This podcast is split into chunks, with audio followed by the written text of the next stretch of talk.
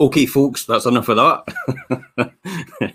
Good afternoon. We are at the Wealth Creation Show. We're going to be talking about creating opportunities today. I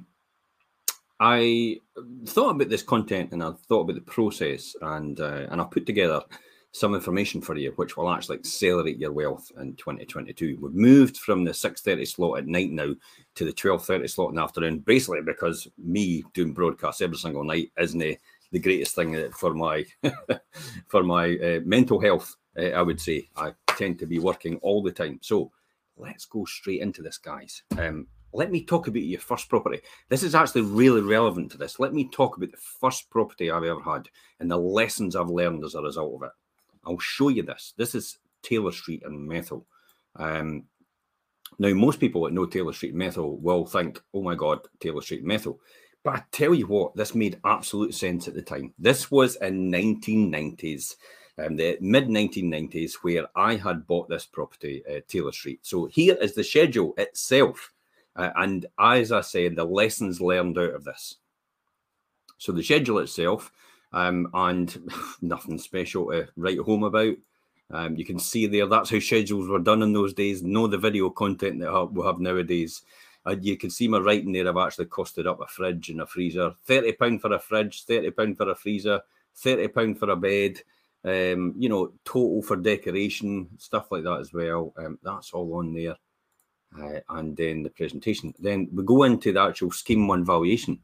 So... you know, I don't think anybody realised at this point in time that you actually got Scheme 1 valuations. So you never got home reports. You had a Scheme 1 valuation, which was done by a surveyor once you'd agreed a price for the bank to actually set the mortgage on.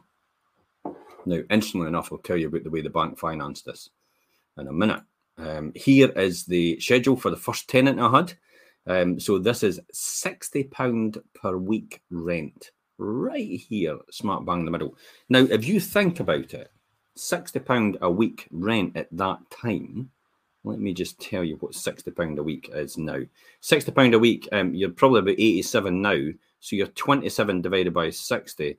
You've literally got a 45% increase in the last 25 to 30 years in rent. That's not startling, and for anybody that says rents are going up drastically, I would tend to disagree with that statement, considering back in the 1990s, this was £60 a week for this property, and now it is roughly about £85 to £87 a week.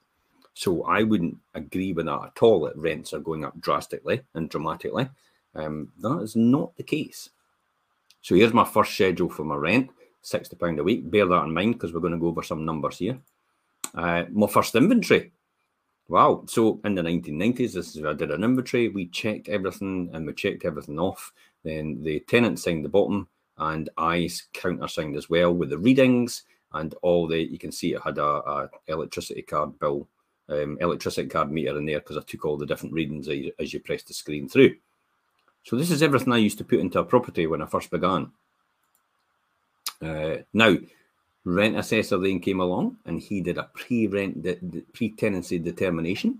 So the rent assessor actually did this for us. This was the first one that was done at £60 per week. So the rent assessor had actually said, yep, I think that's worth £60 a week.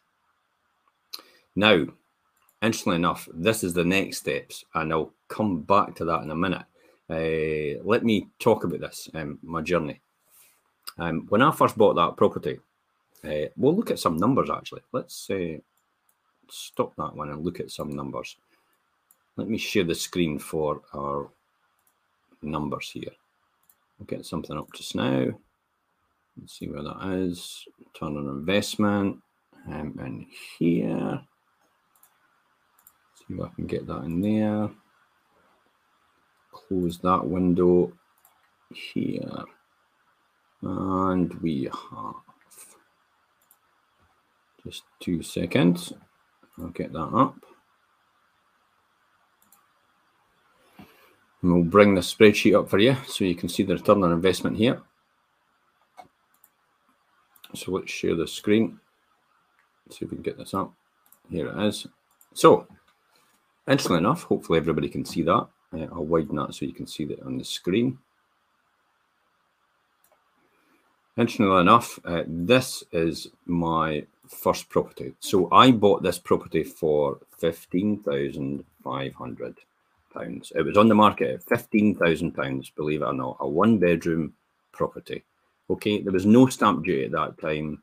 There was a little deposit, now 25% deposit down. Now, at that time, you were 5%, but you put 25% deposit down today, and the mortgage was round about probably 3% at that time. The arrangement fee was round about, I think it was about £500. So you're probably talking about £500. Now, £60 a week at that time was 60 times 52 divided by 12 is £260 a month. Okay. Now look at these numbers. When you look at this through, you've got your rent, top line rent of £3,000. You've got your mortgage every month is in total. That's in total, by the way, interest only. Now at the time I had a capital repayment because that's the way I'd had to go because the buy-to-let mortgage didn't exist at that time. But in today's money, this is how it would have panned out in terms of profits. You'd be sitting at a 47% return on investment. Yep. 47% net return on investment. Oh, I've got legals in there to put in 500 at that time. So 41% net return on investment. So that's where we were in the early 90s, in the mid 90s, in terms of the amount of money that you would earn for a property and the return you'd earn on a property. Now, fast forward that a bit. I actually got a 5% down on this. And it ended up being a 135% return on investment because 5% deposits were allowed at that time. So that's basically what I put in on this. But you could see how easy it was at that time in terms of buy-to-let. Now, what I had experienced, there was no such thing as a buy-to-let mortgage. It never existed in the mid-90s. It was only 5 years later after I'd started that buy-to-let mortgages first started to appear. How I got that mortgage was actually a term loan with the bank. And the banks still do term loans today. But what they do in term loans is they insist that you pay the capital and the interest at the same time. Some actually have interest-only mortgages at the beginning for a certain period of time, but then they insist you bring the capital down. They also insist, the banks nowadays, they insist that you do a lower loan-to-value mortgage. So lower loan-to-value mortgage means you're probably talking about 60% loan-to-value, which means for every 100,000 you invest, you've got to put 40,000 down. The bank actually finances 60,000 of that. But the lessons I've learned from this, and I'll take you back to this, look at that return and where it is just now. Now, at some point in time, I actually remortgaged that, got all the money back out, and it actually became an infinite return from then on. I just earned money from it all the time. I had a fleeting moment where I thought to myself, I wonder if I should sell this property. Now, when I wondered when I should sell this property, here was the numbers. This is the agreement here. So this was an agreement I got written up to sell the property. It was 35,000 and that was 10 years later. So basically 10 years later, the property had actually more than doubled in value. So at that point, you would think to yourself, maybe it's time to sell. Maybe it's actually time to do that. I'm glad. The most valuable lesson I've ever learned from this is, for God's sake, do not sell the property. You're cutting down the tree and chopping down the tree that bears the fruit. That's the reality. Think about this for a minute. I'll come back to this spreadsheet here. And I'll quickly come in here and let you have a look at this again. So there's the return on investment again. I'm earning £3,000 every single month top line rent. I have had that property for around about 30 years. And over a 30-year period, and it has actually appreciated. It's appreciated 2%. It's appreciated actually in these 30 years by round about. It's not gone up drastically. It's not going up a huge amount of money. These properties are properties which are great cash cows. They earn a lot of money. They are occupied quite a lot. They are easy to fix, easy to keep going. They're low maintenance as well because you basically just decorate carpet, put new kitchen bathroom in now and again, and that's all you really need to do.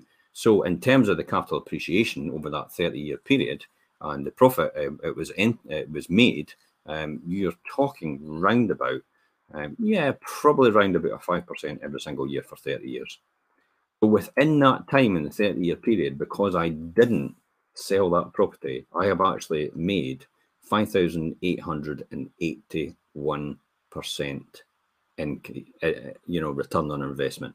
5,881% return on investment. Inflation in that same period for the last 50 years has been 1,500%. So I've outstripped inflation even way beyond that as well in terms of my investment. But as I say, I don't actually have any money in that anymore because it was little or nothing I put in the beginning. And it is actually, what I did was I did a good move. I then took that property because I knew the value of it. I then sold it. I then sold it to my limited company at a higher value. I alleviated my capital gains tax position because there was a capital gains allowance on it because it was in my name originally. So I kept the asset. I utilise my capital gains, so I don't have a deferred gain anymore, and actually put it into my limited company. So it is now still continuing to earn money and build wealth, more importantly. It's building wealth, because in a limited company, you don't need to take the money out. You can leave it in, and you're not taxed on it. It's taxed at the corporation tax rate, which is below 20%. So if you're a higher rate taxpayer and you have a limited company, you get taxed at the lower rate in a limited company shell in terms of that. So that's where a limited company for higher rate payers, we have a big advantage. But I always lent my first property I sold, I got to actually invest in was this one. And the thing it taught me the most was do not chop down the tree that bears the fruit, literally, because that's what's happening. It earns money every single day, come hell or high water. And regardless of my ability to perform, regardless of where I am, I could be anywhere else. I could be sleeping in my bed and it still earns money. Could you imagine if you had 50 or 100 or even 5 of these properties? How much that would make a difference to you and yourself. This is why a lot of people see property investment a lucrative avenue. Say, take 5 of these. If I'd bought 5 of these, which I actually did, then you'd see that return on investment going up to 8,570%. If I bought maybe if I bought 15 of these, that return on investment would go up to 9,000%. If I bought 20 of these, it would go up to 9,000. If I bought 30 of these, it would be around about that level as well. So it just shows you where you are in terms of what you can do. Now, a lot of people say, well, that ship sailed. This is about opportunity, remember. If you start today, think about the price of a property back in 50 years ago. The price of property in 1969, okay, 1969, the price of a property was £4,600. In 2019, the price of a property was £216,000. If you start now, and in 50 years or 30 years' time, what do you think the price of a property is going to be in comparison to what it is now? And how do you think that's going to outstrip inflation? Because property has always outperformed inflation, plus the fact you're earning money at the same time on top of the property it is outperforming inflation. You have to get the numbers right, though. The key here is you have to get the numbers right. You have to understand it. You have to see that.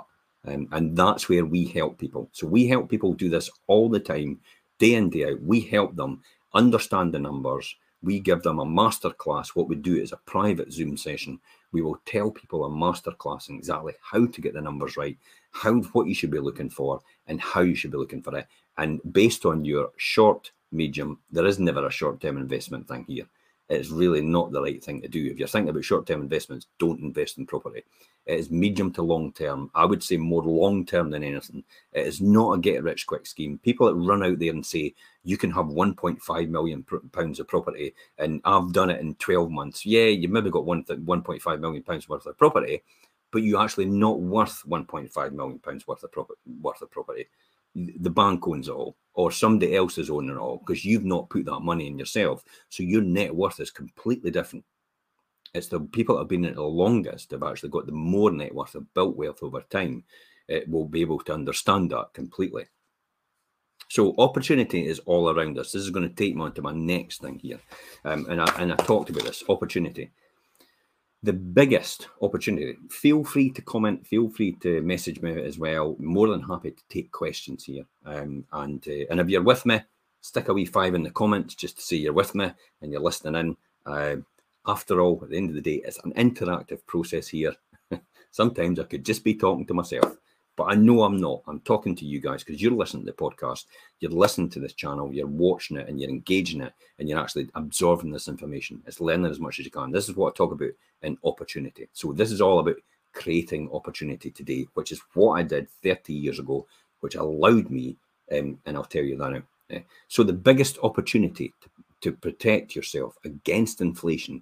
What do you think the biggest opportunity to protect yourself and get against inflation without money? What do you think that biggest opportunity is? Hi guys, how are you? I see fives coming through. Thank you for that. So what do you think the biggest opportunity is to protect yourself against inflation without using any money to do it? It's increasing your skills. No one can take that away from you. So let me explain. I remember in my early 20s when I was at the pub, I bumped into a friend. Well, I was pleased to see them. I did realise that I didn't have enough money to buy a round if they'd asked me. Is that a familiar thing for anybody out there? I was ashamed. I was a grown man in my early 20s. And I had a job and I couldn't even afford a round at that time. Now, at that point, I actually said to myself, I don't want to live like this. And I promised myself I was going to start my search to finding opportunity and finding someone that could actually help me. So where did that lead me? Well, someone that can teach me and coach me to do much better than myself for my family and my future. That's the reason. So shortly after that, I actually met someone through a friend who was extremely successful. I mean, he was rich. He was easy to talk to. He had a unique philosophy to business and to life itself. I actually remember myself saying, if I could just be around that person and others like him and get him to coach me, I'd be willing to learn anything. I'd love to be like him. Well, it was my good fortune, because I was able to get around him. And over the next 5 years at that time, he coached and developed me into my thinking and set me on the path to massive success. My whole life turned around and I went from homeless, unemployed, no real education to becoming a financial director before I was 30 and retiring financially free at 38-year-old. So some of the ideas I want to share with you today is what I learned in these first five years of experience. I'll never forget that impact it had on my life. Just these few simple concepts actually changed my life forever. So let me share these concepts with you. We live in a world of unprecedented opportunity. This is the first one. We've entered a new digital age, where you can communicate with everyone around the world and do business while you effectively sleep. We no longer play the local game. We play the world game. There's worldwide competition. I mean, think about when a job becomes available. Does it go to someone local or does it go to someone else in the world? Maybe the Far East, maybe India, or any country like that, or China. No, that's where we are right now. So here's a few things you can focus on to increase it. Increase your net worth, increase your value. You've got to have more than one skill. We get paid for bringing value to the marketplace. A product or service, you know, we can bring to the marketplace. The value you become pays more than what you actually bring as a result. So you get paid for bringing value to the marketplace in the product and service you provide, and also in the skills that you learn as a result of what you do. One of the first books I learned from, and this is the first book I ever bought, The Magic of Thinking Big. It is a classic. And I just thought somebody was an idiot when they gave me this book. I went, I have left school years ago. The last thing I want to do is read another book. But I tell you what, that book 30 years ago blew my mind. It opened my mind. It let me see and understand where I was and where I wanted to be and what I needed to do to get there.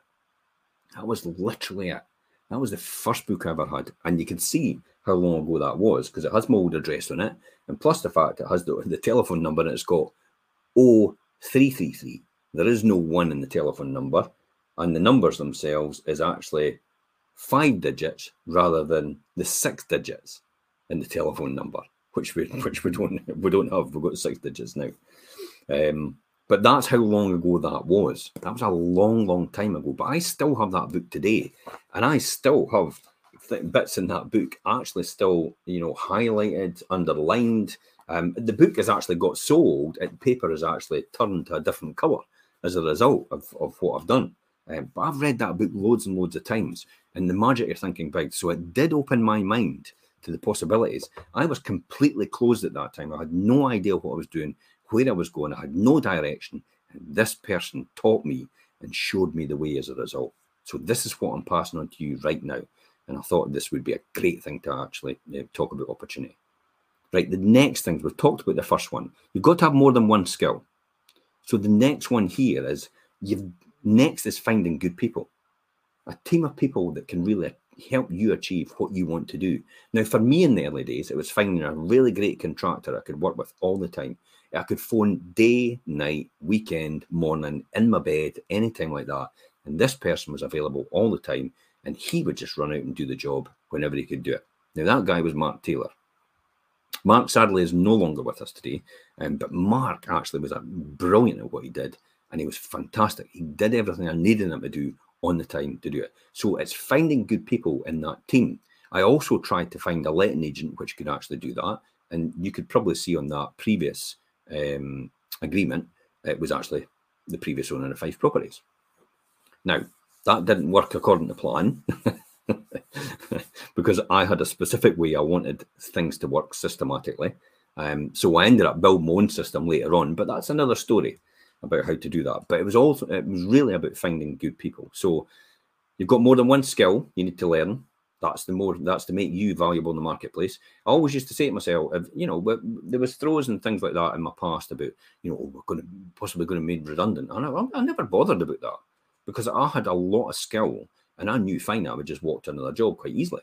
It would be easy for me to do that, and regardless of the economy, it doesn't matter what the economy is like. If you've got more than one skill and you're adaptable, you are employable all the time, every single time. I will employ someone right now, even though I've not got a position for them. I will make a position up for them if I know that they can generate more business for me as the result. That's how skillful you have to be and how confident you have to be in what you do. That will really open your opportunities as a result. But it is things like this. It will lift this lid off the jar and allow you to see the bigger possibilities. I'll talk about the jar. Okay, let's talk about the jar. When I talk about lifting the lid off the jar, how do they train the fleas at the circus? Well, what they do is they put the flea in a jar, so they only jump so high. So this is how they train them. They put the flea in the jar, they put the lid on the jar, so they put lid over the jar as a result, and then the flea jumps up and down. Bang, bang, bang, bang, bang, bang, bang. Keeps banging its head, and at some point in time, the flea goes, wait a minute, this is getting sore. I'm going to stop jumping so high. Does that sound familiar? I'm going to stop jumping so high. So the flea jumps and jumps, but learns to just jump so high just to miss the top of the lid as a result, because it keeps hitting its head. So it misses it just by a fraction and then jumps back down. So by the time they take the lid off the jar, the flea no longer jumps any higher than the lid, even though the lid's no longer there. And I think, personally, that's what had happened to me. What had happened to me, that lid had been put on me from everybody around about me and the social environment I was in, and I had only thought I could only jump so high. Classic example, when you look at a job, do you straight look for the salary and think, I'm no worth that much? Because I used to do that years ago. I used to think that's too much. They must be looking for somebody that's a bit more skillful. Take a punt, and you'd be surprised. It's no anything to do with that. It's your attitude that will determine your altitude. We'll talk about that later on. So next, finding good people. I would recommend as well, notepad pen. This is brilliant. Always take down, always take loads and loads of notes. I'd sit and take loads and loads of notes with mentors all the time and people that are doing things that are relevant for me, because it is brilliant. So loads and loads. So you've got more than one skill. You find good people. The next one is to do is organizing. So getting people to work together. If you learn this, how to get people to organize and work together, this will pay you extraordinary amount of money. It is an amazing thing to do, getting people work together. So that's probably my next one I'd recommend that you work on. So it's about organising your skills. Again, there's loads and loads of books of people out there are really good at that. Peter Drucker is really good at that. John C. Maxwell as well is a good author, and he does a lot of books on leadership. He's good at that as well. The next one out of that, organising, is promotion and recognition. Reward people for their efforts. Remember this phrase. Be so busy praising others that you really don't need to praise yourself. I'll say that again. Be so busy praising others that you really don't need it for yourself. It's not all about you. You've got to take that focus off of you. You've got to take the focus and put it on other people, because these people will help you set yourself free. So that's the next thing I've learned in property investing out the journey. The next one for me is communication. Learning to affect other people with your language by training them and teaching them and inspiring them. So first of all, training them, teaching them, inspiring them. That's all you need to do. If you get really good at that, you'll win every single time. I mean, once I understood this, I started to learn new skills and add value to what I did. So go to work on yourself and go to work on yourself more than you'd work in your job. Okay? Go to work on yourself more than you're working your job. More people spend more time working in their job than they do actually on themselves. If you work on yourself a lot more than you do your job, you will accelerate as a result, and you'll even find you'll accelerate in your job as well as a result. That's no surprise. I went from a trainee accountant in my early 20s, when I started to train, I think it was my mid-20s actually, I started to be a trainee accountant. And by the time I got to 30, which was about 5 or 6 years later, I was a financial director. It's like, whoa, wait a minute, how does that happen? And it's purely for the fact that I went to work on myself more than I actually did for my job as well. I still gave my job 110%. I gave my job 200%, exactly what I do right now, all the time, every time. I took my job when I first came in, and I actually took the 5 days that I worked in that job. Balfour's was my first job as a trainee accountant, and I brought it down to 2.5 days of work because I computerized and made it more efficient. I was then able to take more work off my immediate superior, Sandy Dowey, who was the financial controller there, and I was able to take a lot of his work and get his experience and what he did, because I had more to do and more time to do it. And then I got more over time as well. And then my next job, I did exactly the same thing, made that so efficient, I was able to even take more work from my financial director at that time. And then he gave me more of his work. And yet that wasn't even my position, but I got so much experience doing work for him and directly doing work for my financial director that I accelerated my career as a result, because I was getting the knowledge, I was getting the information I needed to do. I didn't once say to myself, I'm not paid to do this. I just thought to myself, I'm learning so much about what I'm doing that this will accelerate my career as a result. And lo and behold, it did. Financial director before I was 30-year-old. So that was about 6 years later. Now, considering I was homeless, unemployed, and no skill or no education in my early 20s, financial director before I was 30, there must have been an accelerated path there. But I do believe it's down to all this and all the things that I'm telling you here. So once I started to learn, as I said, the new skills and add value to what I did, I went to work on myself more. If you work hard in your job, you can earn a living. Remember this. Listen here. Listen right now. This is probably one of the key phrases I always remember, and it sticks with me now. If you work hard in your job, you will earn a fantastic living. If you work hard outside your job, you will make an absolute fortune and create a lifestyle. What you do during your working hours is your living. What you do outside of your working hours creates your lifestyle. And you can determine that. So success is not something you really pursue. It's something you actually attract by becoming attractive as a person yourself. I'll say that again. Success is not something you pursue. It's what you attract by becoming attractive as a natural result. You attract the people that you are like. And successful people gravitate to successful people every single time. Here's 5 fundamentals that we can talk about on how becoming more attractive to others in the marketplace. Okay, personal philosophy. Each person's income is determined by their philosophy, not by the economy, their thinking. Again, once I understood this, I went to work on myself. Your philosophy, your beliefs, and your guidance that adds and attracts value from you. Change your mindset. The more we learn, the more we know, and this helps us make better decisions for ourselves. It also helps you see danger and how to avoid it because you're learning more, but it also helps you see opportunity as a result. The game of life is to minimize the dangers, maximize the opportunities. The more we learn from seminars, podcasts, audiobooks, and mentors, it helps us to develop our philosophical guidance system, and it minimizes the dangers and maximizes opportunities. So here's 2 ways to learn this. Personal experience or wisdom. One way to do it right is learn to do it wrong. Could be costly though. I remember the late, great Jim Rohn saying, if you've not seen Jim Rohn, look him up because he is absolutely amazing at what he does. He was, Jim Rohn ended up leading about 500 million. Now, I'm not saying that's the right thing to do, to be honest. And we'll talk about Andrew Carnegie in a minute and what he did. They say if you survive your first heart attack, this is what Jim Rohn used to say. If you survive your first heart attack, you'll probably live a lot longer. Wait a minute. Why would that be?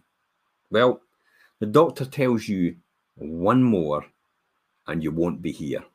There's the wake-up call. Wait a minute. You get down the gym, you start to exercise, you're away down to the shop, healthy eating plan, you go out for walks, you take it easier a bit more, you spend more time with the family, you relax a bit more, you immediately start eating better, exercising, and generally being better to yourself overall. So that one heart attack has actually made you live longer. Work that one out, because you look after yourself as a result. And that's what I mean about saying one way to do it right is possibly to do it wrong. I mean, it might not work out that way if you keep doing it, but hopefully you understand that concept. My mentor said, and some of the best advice I actually got, if you will change, your income will change for you. So if you will change, your income will change as well. Your health will change, your relationships will change, and your future will change. And that's key here. The only thing consistent in this world is change every single time. If you refuse to change or won't change, you will be left behind because everything else changes round about you as a result, and you are playing catch up from then on. So the key is to see the change before it happens and possibly change yourself to go in alignment with that when it does happen. There's loads and loads of people that have had successful examples of that. Gary Vaynerchuk is probably the most successful one of that completely. He sees trends, predicts them, and actually adapts and changes to them. And he often changes them before they've actually hit as a result. Here's the next way to learn. Other people's experience. This has got to be the best one for me. The analogy. Okay, so here's a classic analogy here. Find out the guy that has messed up everything in his life, and then go and learn from them. Call him up. Can I spend the day with you and learn everything that he's messed up on? And take notes and remember not to do that. That's exactly how I learn most of the time. I follow a lot of other people, see what they're doing. Sometimes it doesn't happen. And I realize that shouldn't be getting, I shouldn't do that. And I keep away from that. That is the least inexpensive way to learn. The least inexpensive. Learn from somebody that's already been successful, or learn from somebody that's already been unsuccessful. But don't do what they've done. Success leaves clues and failure leaves clues as well. Next way to learn, as I said, other people's experience. So what does this tell us then? Learn from the people that mess up at all their life. You know, that's possibly a nice way to do it. You could learn all the things that go wrong. Here's 3 ways to learn from people. Learn what you see. So that's one of the most important things. Learn what you see from other people, whether it's successful or whether it's not successful. You learn, take it in, adapt and change if you need to, if it's relevant. Remember, if it's relevant, don't just adapt and change for a thing if it's not relevant to what you do and what you want to do and what you want to achieve. Listen to the voices of experience. People that are successful, that have something to share, but remember to be a selective listener. Remember to be a selective listener. That is key, because even though somebody is deemed to be successful and they look like they're successful, sometimes it's maybe just a bit of smoke and mirrors. So be selective about who you're learning from, but still begin to learn as a result. Because if you're not changing, you're not learning, you're not improving, nothing's happening. You will be stagnant. You either grow or you contract. There's no in between. You don't stay where you are in life. If you look back to where you were and look where you are now, completely different. You've not stayed where you were. And if you've had any influence in that at all, you'll know. But if you've had no influence in that at all, then someone else has made these decisions for you. Someone else has been in control of your life, been in charge of your decisions. They've made these decisions for you, and you've not known about them. This is what I talk about the economy. Things that you can't change. But you can actually increase your skill level to make you more attractive to people that want to use your services. So, as I said, the first one is learn from what you see. Next one is learn from the voices of experience. And the other one here is read all the books on your subject. If you want to be the best estate agent in town, hello, read all the books from the best estate agents in town. So one of the books I learned was one of the biggest real estate agents in Canada. And it was a fantastic book. And I learned a lot from him. I learned a lot from what to do and what not to do as a result. Other people I learned from is Australian estate agents, some of the most successful in Australia, the most successful in America, the most successful in Britain. So that's where I learned from as a result to do what I do. I still learn from extremely successful property investors and have as mentors as a result. I have not arrived. It's just a journey. And we'll talk about success in a minute. So read all the books on your subject, all the books that you need to read to make you healthy, wealthy, and wise. Now, my library started when I was 23. That's a lot of years ago. That's 32 years ago. And it was the magic of thinking big, as I said, this one here. Now it's a lot bigger, as I've studied the masters in their fields that I wanted to know about. So remember though, if you're smart enough to buy it, you must be smart enough to read it, but you must also finally be smart enough to implement it. There's no use having a book sitting on the shelf gathering dust saying, look at all the wonderful books I've got, look at my fantastic library. And what have you done about it? Have you read any of them? And have you read any of them? Absolutely, I've read all of them. Fantastic. Have you implemented any of the things that are to make you successful as a result of it? That's the next stage. So it's reading, it's doing, it's buying, reading, and implementing. That's the key here.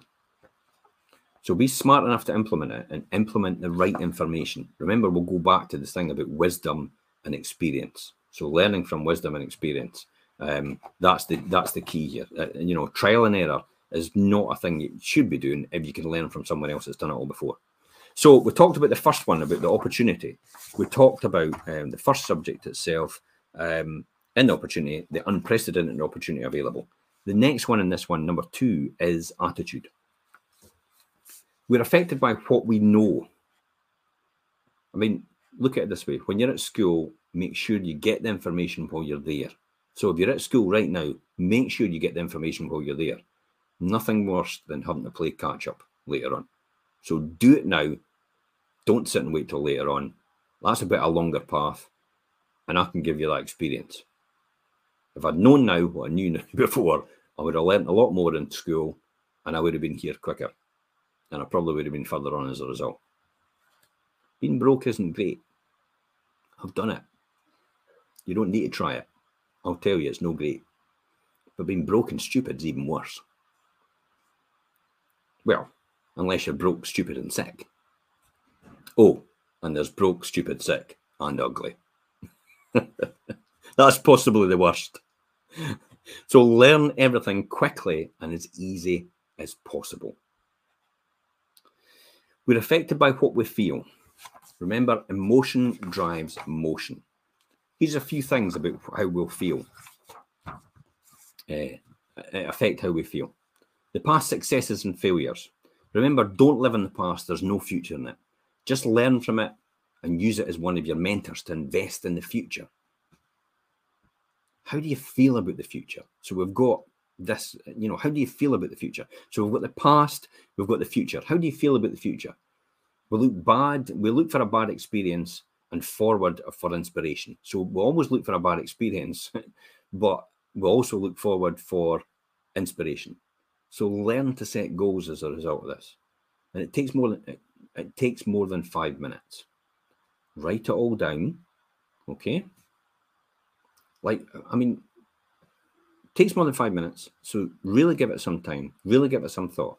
Think about it like this. It's like building a home. You won't really start building a home until you've actually got everything written down and all the plans in place, will you? So make sure you write down your goals. If you didn't do that, you'd look foolish building a home. You know, you just start, oh, well, I'm not really sure what I'm doing. I'm just going to put a brick there. I'm going to put a brick there. Everybody's going, what are you doing? It's like, so why do we do that? And why do we treat our lives like this as well? So put everything on your list, even the smallest things. It's very important how you feel about everybody. Each of us all need us, and all of us need each of us. Each of us need all of us, and all of us need each of us. Next one, the third one. How do you feel about yourself? How do you feel about yourself becomes your self-esteem. It comes from your self-esteem. Doing the things you know that you should do, that by the end of the day, your self-esteem is so high. So, you know, how do you feel when you've got something done for the rest of the day and you've ticked off all that list? You know, classic example is put a to-do list and you get to tick off all these things that you've done. So you feel great about it, don't you, at the end of the day? And your self-esteem is so high. And that's one of the things that will affect you about how you feel. So I recommend self-esteem. Make sure you've got a healthy self-esteem as a result. So we've covered unprecedented opportunity. We've covered attitude. We're going to cover activity. We're affected by what we do. The work of labour. What we actually do. Work, labour. Think about this. Why would a mother put herself through the labour of birth? Well, it produces new life. So the new kind of life comes from labour, work as well. So new life for you comes from labour and work. So that's the same principle. A new career, new opportunities, new marriage, new anything, new friendships. It all takes some kind of labour and some kind of work to do. Labour is so important, so just let us remind ourselves of this formula. Now, this formula has been around since time began. There was a fantastic book written on this. Whether you believe it or not, there's really good principles in it. 6 days of labour and 1 day of rest. So 6 days of labor, 1 day of rest. That's it. Don't compromise on that. Why is that important? Because if you take too many rest days, you'll no longer be in the zone. And then the weeds begin to grow around about you if you're resting. So the key here is 6 days of labor, 1 day of rest. Don't do the 5 and 2. You know, that's probably made up just to keep people on track. keep you being a good worker, Ant. So how does anything get started? Well, somebody saw it in their mind, imagination. Somebody thought it was possible. You had the faith to think that this could be done. And then someone else actually went out and built it as a result, and that's the activity. So things always get started through imagination, faith, and activity. Doing, getting out there and doing it. The fourth one after activity is measure progress. Remember to measure progress when you're looking for opportunity. You need to know where you are. Imagine leaving the port in a boat, but actually not realizing what destination you're going to. How are you going to get there? You won't. So you need to measure where you're going. You need to measure what you're doing. You need to measure how far you've come. So how I'm doing, make sure it's measurable in terms of progress, also in a reasonable time. I'm going to be a millionaire in 6 months' time because so-and-so told me. Well, you know, that's probably not going to be possible. Hey, it'd be great if you can. You know, look them up if you are. But, you know, how many people do you know have actually achieved that?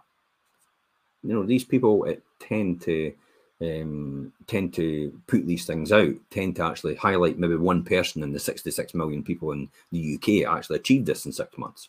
And it's not to say that you won't achieve it, but you would have to have a vehicle to do that as a result. So unless you've got that vehicle, you're never going to achieve that. So it has to be measurable progress in reasonable time. Look at it this way, a day. If you don't act now, it could be gone in a day. So that's a reasonable amount of time, but in a day usually, act now, do it. You need to. You can't procrastinate. Procrastination is the biggest killer of success. I know, I do it quite often. A week.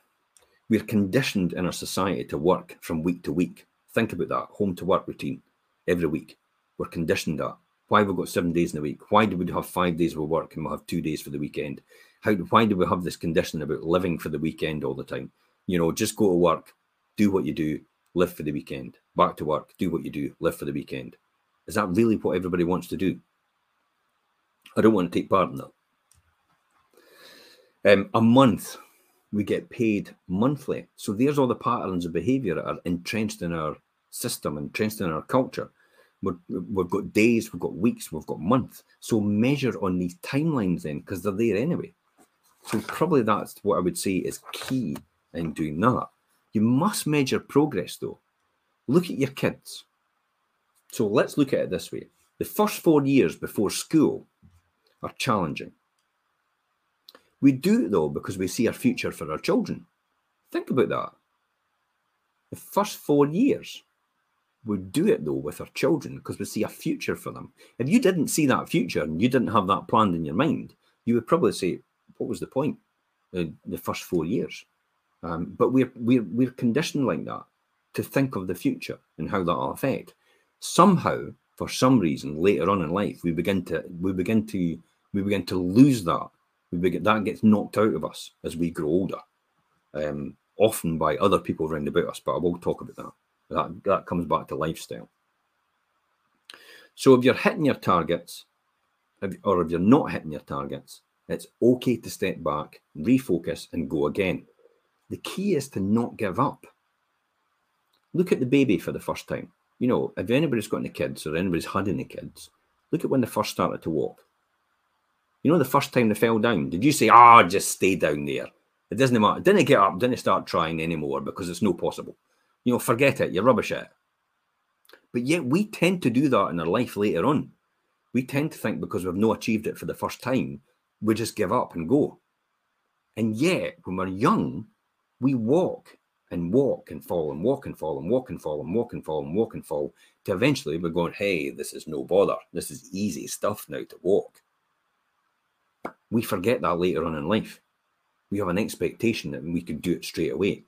And that's not the case. You should focus back to that time and think, if you've got to do it for the first time, you have to learn how to do it, and you have to get good at it, and you have to learn over time to get better at it. That's how Olympic athlete. Every Olympic athlete has once started off somewhere. They've never become an Olympic athlete at the beginning. They've learned how to do it. Finally, the one for me is lifestyle. Learn to live well. The ultimate essence of life isn't a Ferrari. Yep, I'm sorry to say it's not. It helps. It's not a house. It's not a fortune. Guess what the ultimate essence of life is? It's living a good life. It doesn't matter much how much money you'll have or material possessions you'll have. It's learning to be happy on the way. Learning to be happy on the way will lead you to the success and the attraction for the people that should be around about you at this point in your life as a result. If you've got nobody around about you, you maybe need to check yourself as a result. That's what happens. So learn to have that. Learn to live well. The ultimate essence of life isn't material possessions. You can't take them with you when you go to the grave. Can't do anything else. All you can leave is a legacy and the memories in other people's minds of who you are, and that's where your legacy lies. So here's a few tips before we finish off for a good life. Productivity, number one. You won't be happy if you don't produce. So produce to the max if you possibly can. I'll say that again. You won't be happy if you don't produce. You'll be amazed. Look at the whole thing about, a job. Just to have a job, just to have purpose, just to have direction in what you're doing. So this is what I mean about productivity. You won't be happy unless you produce. So produce as much as you can and as maximum as you can. Whatever you're doing, do it to the best of your abilities. Andrew Carnegie, who built a big steel empire in the early 1930s, said, I'm going to spend the first half of my life amassing an absolute fortune. He amassed $400 million in the 1930s. That is billionaire status, probably trillionaire status, to be honest, in today's money. That's Andrew Carnegie. And guess what he did for the latter part of his life? He gave it all away. So what's got you turned on? What keeps you up all night fired up? What's got you up rearing up in the morning, rearing to go? Inspired to go the extra mile. What is it that floats your boat? You've got to find that. Once you find that, nothing will stop you. Next one, good friends. Now, these are the people that know all about you and they still like you.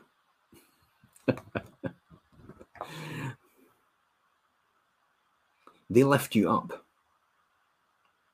They don't tear you down. They're priceless. Hold on to these people and cherish them forever, because these people will help you have a great life and a great lifestyle and be happy. And you're probably like that to someone else as well.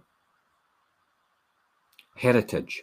Embrace your past. It's made you who you are. No matter what the things that have happened to you, you are where you are today as a result of the things that have happened to you and molded and shaped you. You can change that, but only you can change that as a result of what you are, of who you are, and what you do next.